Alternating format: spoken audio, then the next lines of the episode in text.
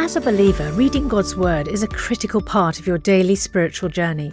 And because it's so important, we've created a unique new resource to help you immerse yourself in biblical truth and open your eyes to all God's Word has for you.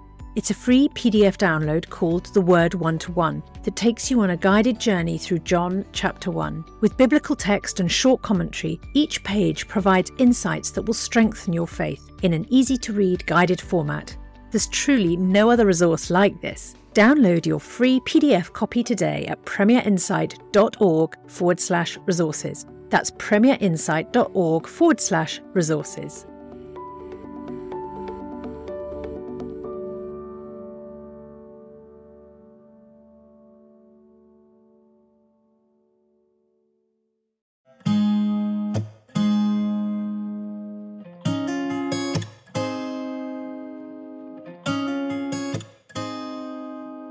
Ask NT Wright Anything podcast.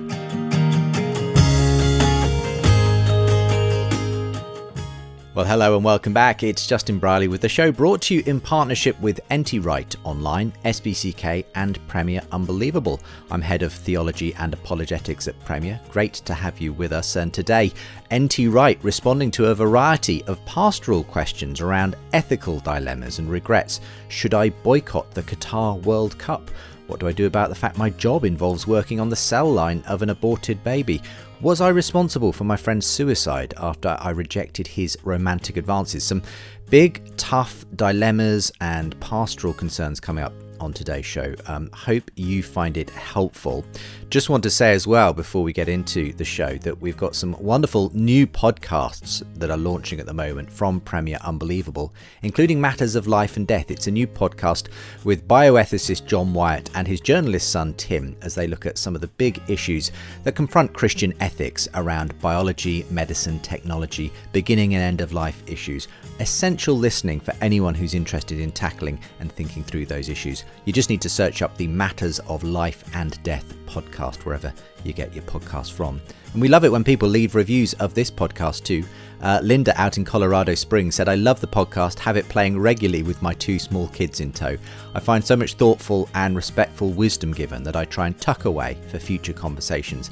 I find it's not only what Dr. Tom Wright says, but how he says it, so wonderfully respectful and engaging. In some ways, though differently, I think of C.S. Lewis when I hear of how Tom thinks about the world. I find that I have more confidence for how I might engage and discuss things with my children someday as they grow and age in what seems like a tumultuous time because of this podcast and the topics covered. Bless you, Linda. Thank you very much for getting in touch. And please do rate and review us in your podcast provider. It helps others to find out more about the show. And you can find us also at our webpage, askntwright.com and just before we leap into your questions today, you can book in for Unbelievable the Conference 2022, where you'll get more opportunities to quiz brilliant minds on all aspects of thinking faith. Saturday, the 14th of May, is when it's happening, live from the British Library in London, but you can attend from anywhere in the world online. It's an especially good time for uh, listeners in the USA as well, because we're doing it 2 pm UK, that's 9 am Eastern. So we'd love you to be with us. Loads of brilliant speakers, and uh, you can even get a ticket for our live evening event, the Big Conversation Live, with Dr. Iain McGilchrist and Christian neuroscientist Sharon Dirckx, all as part of the package. So unbelievable. Dot Live, the place to register for that. The link is with today's podcast. Right now, into today's show.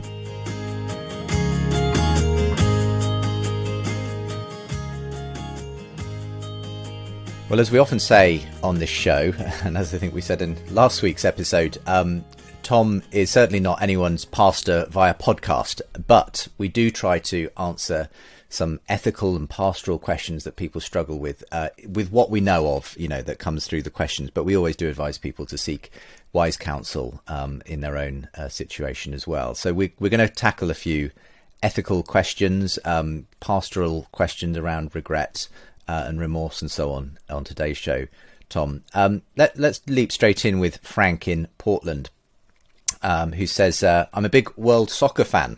And my wife is a big American football fan. We love watching the athletes compete as image bearers of God at the highest level.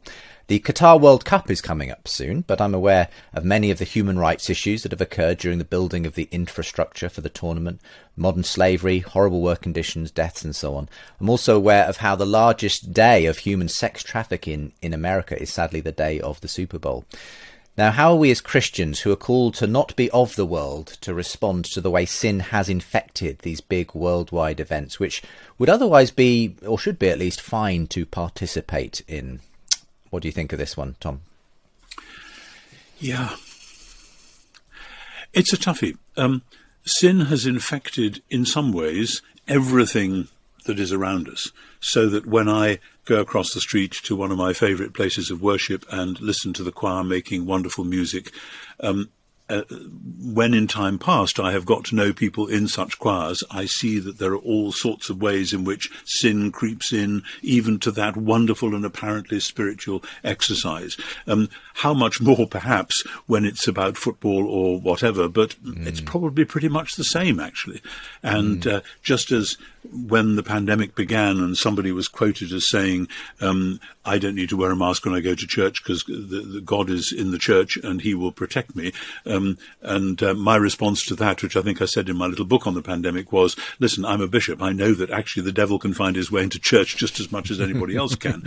so I want to say th- things like the Super Bowl and that horrible statistic about the largest day of human sex trafficking mm. in America, mm. etc.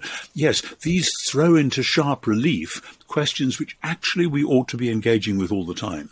Because when you walk down the street, there is no safe space. There is nowhere which is pure from which you could then go to somewhere which is totally impure. Of course, there are degrees.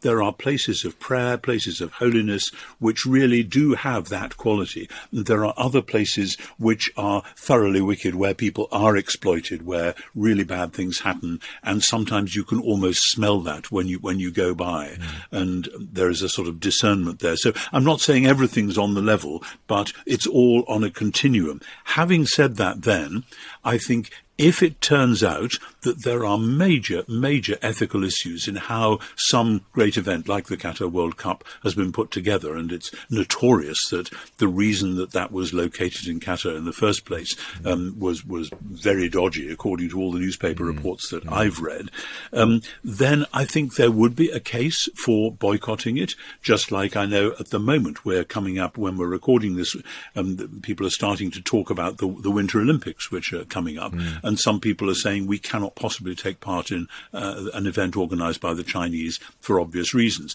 And this gets very political. And I remember in the um, 70s and 80s when uh, Russia and its satellites boycotted an American Olympics and America and its satellites boycotted a Russian one and so on. But those are symbolic of what we as Christians ought to be thinking about anyway, actually. That, that is, is it wise? Is it good for us to take part in this? For me, for instance, instance, if supposing I had a friend who was heavily into um, uh, professional wrestling or something like that, or uh, uh and said, "Tom, it's such fun. Why didn't you come and watch it with me?" I actually would be sickened by watching people um, slugging the daylights out of each other. Now, I know that some of that stuff is staged and it's not real and they all have a good time and they get well paid, but it still seems to me that actually um, staged violence like that is not something I would like to be party to. And you could come back at me and say, but you like watching rugby matches, don't you? The answer is usually yes. Sometimes it gets too much. But um, so we are, we are all involved in this. But I think, in other words, it's a problem of world culture as a whole and uh, perhaps not the event itself, although the, the event may have some things there, but it, it's then a matter of spiritual discernment. Should I actually go to this? Um, I mean, my wife and I have often enjoyed theatre, we've enjoyed live music, um, we've once or twice been taken by friends to, to comedy evenings. And I remember once being taken by friends and it was a sort of a dinner and a show, etc., etc. And the comedian came on, and about halfway through, he started saying very unpleasant things about Christianity and about Jesus. And I felt mm. decidedly uncomfortable. And the friends who'd invited me, knowing who I was, mm. they felt uncomfortable as well. Had we known in advance that was going to be like that, we would not have gone. So I think those are the kinds of decisions we have to wrestle with. And mm. at hmm. every point in human life anyway, we rightly say, week by week, day, day by day, God have mercy on me, a sinner. Lord Jesus Christ, Son of the living God, have mercy on me, a sinner. And that isn't then a license to go and sin because we know, we know we're going to ask for mm. mercy. Mm. But mm. we realize that as we walk through this world, it's a messy world and we get yeah. our feet dirty. Yeah. That's why Jesus washed his disciples' and feet. He said, You don't need to wash all of you, but regularly your feet need washing. And that may be a, an, a piece of advice not to yeah. walk where there is rather obvious mud waiting for you and who knows? Perhaps you know, um, Frank. If if you are a huge sports fan, uh, you can be part of what it is to be a redeeming force within that. You know, and and what, well, be able to, to to campaign for you know proper standards or whatever it might be at, at sporting fixtures. Yes, I was going to say so something about campaigning with a later question, but that's exactly mm. right. If yeah, you get the chance, yeah. I mean, best of luck when it comes to the Qatar World World Cup. It's a bit late for that, but um, well, sure, sure. But, but point taken. Well, let, us move on to some more questions, Tom. Um, this one is another sort of very personal ethical dilemma here that's come in from Paul in Shreveport, Louisiana. It says, um, Dear Dr. Wright, I recently started work in a research lab and have been set to work on tissue cultures. I was working with a culture for a couple of weeks when I decided to look into the background of the cell line. I found that it had come from a child aborted in the 1970s. I felt sick to my stomach since I even volunteer at a Christian crisis pregnancy centre dedicated to womb to tomb pro life stance. But I came to think that I shouldn't take a stand at work. My working or not working with this cell line is not going to affect whether any more children lose their lives. But I still remember the little girl it came from and sometimes feel sick all over again. Would really appreciate your advice in this situation. Thank you, Paul. Okay, Tom. Yeah, this is this is quite a wow. yeah start, wow. isn't it? That's that's a real real toughie. And I'm not a medic. I'm not a scientific researcher, but I've heard tales like this before, and it seems to me it's completely right to be horrified and repelled at the thought of working with tissue that has come from a little life that somebody decided to terminate. And uh, I'm I'm basically um, with you, Paul, on what you clearly believe about the the, the life in the womb. Uh, the more we know about life in the womb, the more um, it seems to me that is the God-given life already there you can't see it, but I have a picture on the side of the wall over there of my youngest grandson when he was about minus four months old. And uh, mm. I've been praying with that picture, praying for him before he was born, like I pray with him and for him now that, that he's running around. Um, and, and, that that's that's hugely important. And our society has neglected that, and it's shameful. And I think at quite a deep level, spiritually, psychologically, individually, and corporately, there are really bad things happening in that way. I think the question then is what you do with that sense of revulsion, because um, I think it's it's completely okay to feel um, revolted and horrified, but I think you need to find a way of appropriately lamenting for that little girl who was aborted. Um, you need to pray for her, um, assuming that she is loved by God and somehow looked after by Him, because He is the God of generous love, and Jesus loved little children. And it seems to me ridiculous to say that and then say, but He doesn't care about this one. Um, mm-hmm. But if that's so, then out of that lament, then I think you can perfectly reasonably, perhaps with others from your church, in a wise, creative, not an angry and um, violent way, of course, you can ask questions. Why in this laboratory do we work in this way? Um, what's at stake here? What would happen if we stopped using tissues from uh, uh, children who'd been aborted? Um, and as one prays with others into that situation and working with the church and with the scientific community, then campaigning might be appropriate. And there are all sorts of campaigns that have alerted people to issues that they didn't know about, like you didn't know about this cell until you uh, traced its background. I didn't even know you could do that with cell lines, by the way. So it seems to me, yes, lament is appropriate, but lament then should lead to leaving the issue in the hands of God. You can lament it, bring it to God, use the Psalms, bring that little child to God, and sigh of relief. She is his child, not yours. And then ask coolly, calmly, prayerfully, what can we do about this? And if that leads to some sort of a campaign, then good for you, go for mm, it. But mm. as I say, it's not my world, so I couldn't advise you as to what precise line to take from then on. It, it's another one though, like the first question, where it, it, reminds you of the, the complex way in which sin is all entangled with all different ways, you Absolutely. know, in which the things we celebrate. Because I'm sure that what the work that that Paul is doing, I'm sure is is for a good cause, you know. Um, yet it's got this sort of dark shadow side of, of where that, that yeah, tissue yeah. culture has come from. And, yes. and and these are not easy things because we live in a world which which is broken and, and we sort of live in the midst of the brokenness and have to sort of also yes. try and redeem it where we can. And I can understand why Paul would say, well, at least I can do something that is positive, even if it has this yes. sort of shadow side. And I think I think there's a problem there in that as Christians, we naturally want to get things right. We want to do mm. the right thing. Um, mm. But there are many, many issues in life where it's a choice between two second bests or between a third best mm. and a mm. fifth best or whatever. And then we have to uh, think prayerfully, maybe discuss with friends, make a decision, and then maybe say, Lord, have mercy on me, a sinner, but I really do think this is what we have to do in this case. And um, life, ordinary life, real life, Christian life, is made up of many such moments. Not that we are careless, but precisely because we are careful about these issues, the more careful we are, the more we will realize just how ambiguous a lot of things we hmm. do are and how we cry to God finally to put his world right. We can't do it ourselves here. We can produce signs of that putting right and, uh, say, campaign for better ways of doing things, but we won't necessarily be able to solve them all here and now.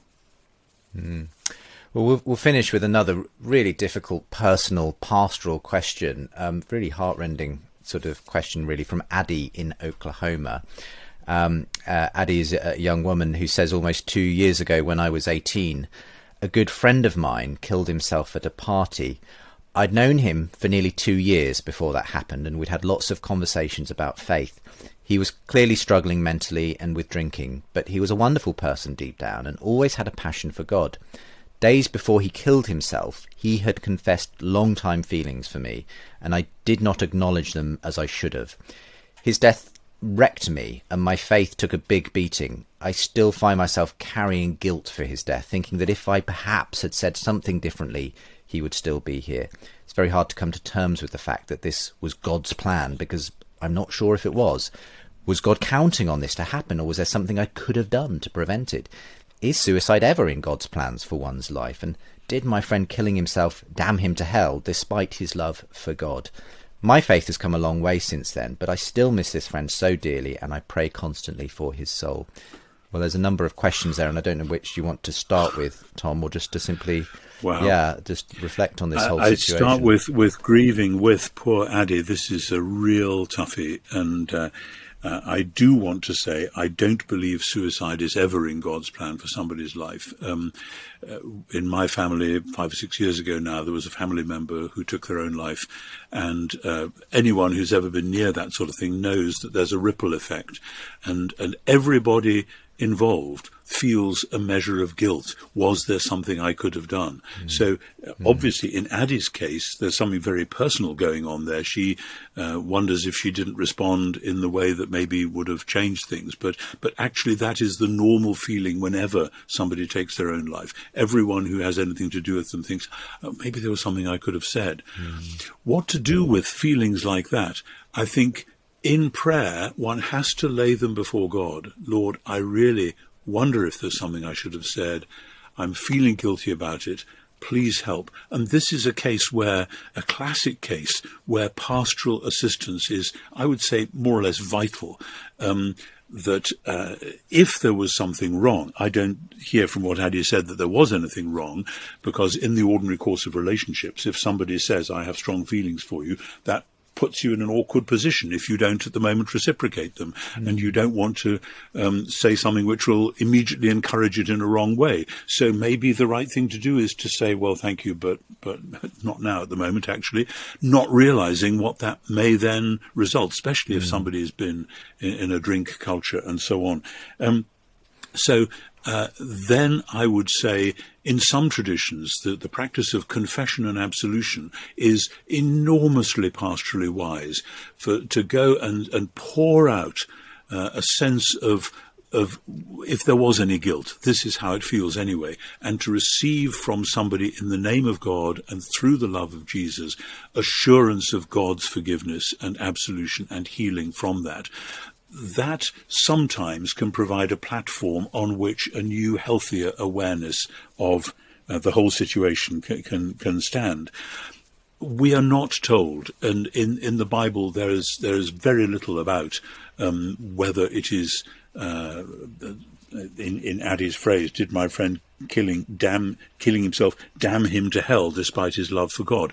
We are not told that about. I mean, the church has often taught that suicide um, means that you are no longer going to be part of God's ultimate future. I don't believe that. Um, the people that I know who tragically have killed themselves, um, I don't find myself needing to say biblically about them that therefore they will not be part of God's final new creation. It is a great sorrow, there's no question about that, but I don't think we know what God actually thinks about that, especially because people who do take their own lives are so deeply distressed and disturbed, and it seems to me punishing them hereafter for that as well mm. is simply, you know, adding more injury uh, one on top of another. So um, but I think then, in terms of moving on, it's not a terribly good phrase that, but being able to say, yes, this is now part of who I am, that sad memory, but I have laid it at the foot of the cross, which is the only place where it can be dealt with. And as I look at the cross and see Jesus himself taking upon himself the pain and horror of the world, I need day by day, week by week, month by month, to leave that pain there as best I can. Some days that'll be easier than others. And to be able to go out sadder but perhaps wider, um, to be a person of love and sensitivity and wisdom in God's world. But it's a tough row and uh, yeah. to hoe. And, and Addy, you, you, you must seek a local pastoral help for that. Yeah. Yes, yes, we do. We do encourage you to do that, Addy. Um, talk it through. Uh, help someone uh, who ha- with someone who can help you to, to, to, to, bring that before God and just to receive God's assurance of forgiveness and uh, and so on and and God God will do right by your friend um, and we yes um, we, we, we yeah uh, it's always hard to know what to say in any situation like that but but our prayers and thoughts are with you Addy God bless you um, Thanks for all of the questions that have come in today. A, a really interesting variety of, of ethical and uh, pastoral issues. Um, if you've got more, you can of course get in touch with the show and, and send your questions in. You're welcome to do that. We'll we'll tell you how to do that at the end of the show. But for now, uh, thanks again for joining me, Tom, and I'll see you next time.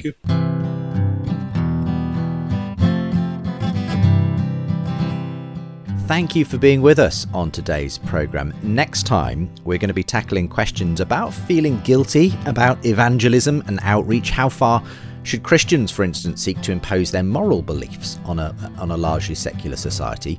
Um, can we do evangelism without Bible bashing? Uh, someone who's been made to feel guilty about evangelism, uh, how do we fulfill the Great Commission? Lots of practical questions there on outreach and evangelism on next week's programme.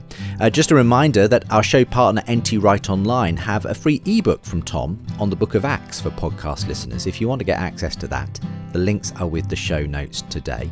Uh, you can also receive news from the show by registering at our webpage, askntwright.com. You can even ask a question too, and we'll be doing another Q&A session with Tom soon, uh, creating some new episodes of the show. So this is a good moment to get registered and ask your question. And just a final reminder that unbelievable.live is your place to register for this year's Unbelievable Conference in May, helping you take God off mute in your life, speaking with grace and truth into today's troubled and divided culture. Uh, links are with today's show. Thanks for being with us. See you next time.